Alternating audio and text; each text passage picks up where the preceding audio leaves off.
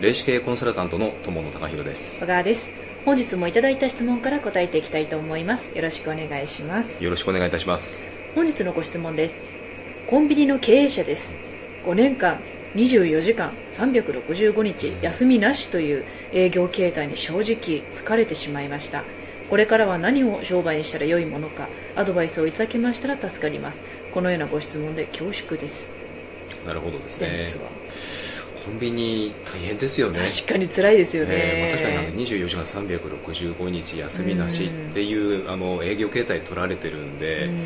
まあ、これ正直疲れてる経営者の方って多いんじゃないでしょうかね。休まらないですもんね。うんであのまあ、これからは何を商売にしたら良いものか、まあ、おそらくもあのコンビニはあのやめられて、まあ、次何か別な商売をされようというふうに今お考えになられてるんじゃないかなというふうに思います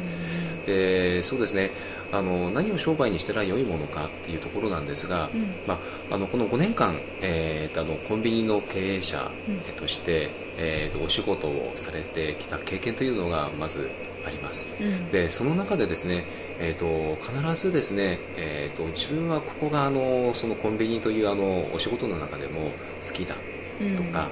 得意だとか、うん、自分はここが強みだなっていうものが必ずあるはずなんです、うんうん、で、えーと、そこにこそ実はねやっぱりヒントがあると思うんですね、うんうん、であとはですねこの24時間365日休みなしということでずっとやられてこられたという経験が、えー、と同じような経験をされている方ってやっぱり多いかと思うんです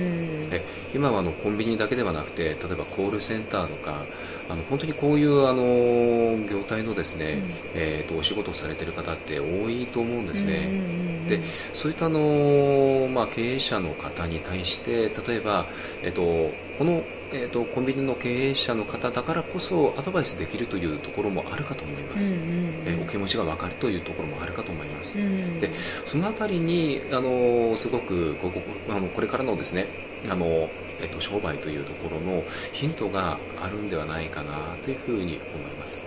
はい。わ、はい、かりました。本日のご質問に対するお答えは以上です。ありがとうございました。ありがとうございました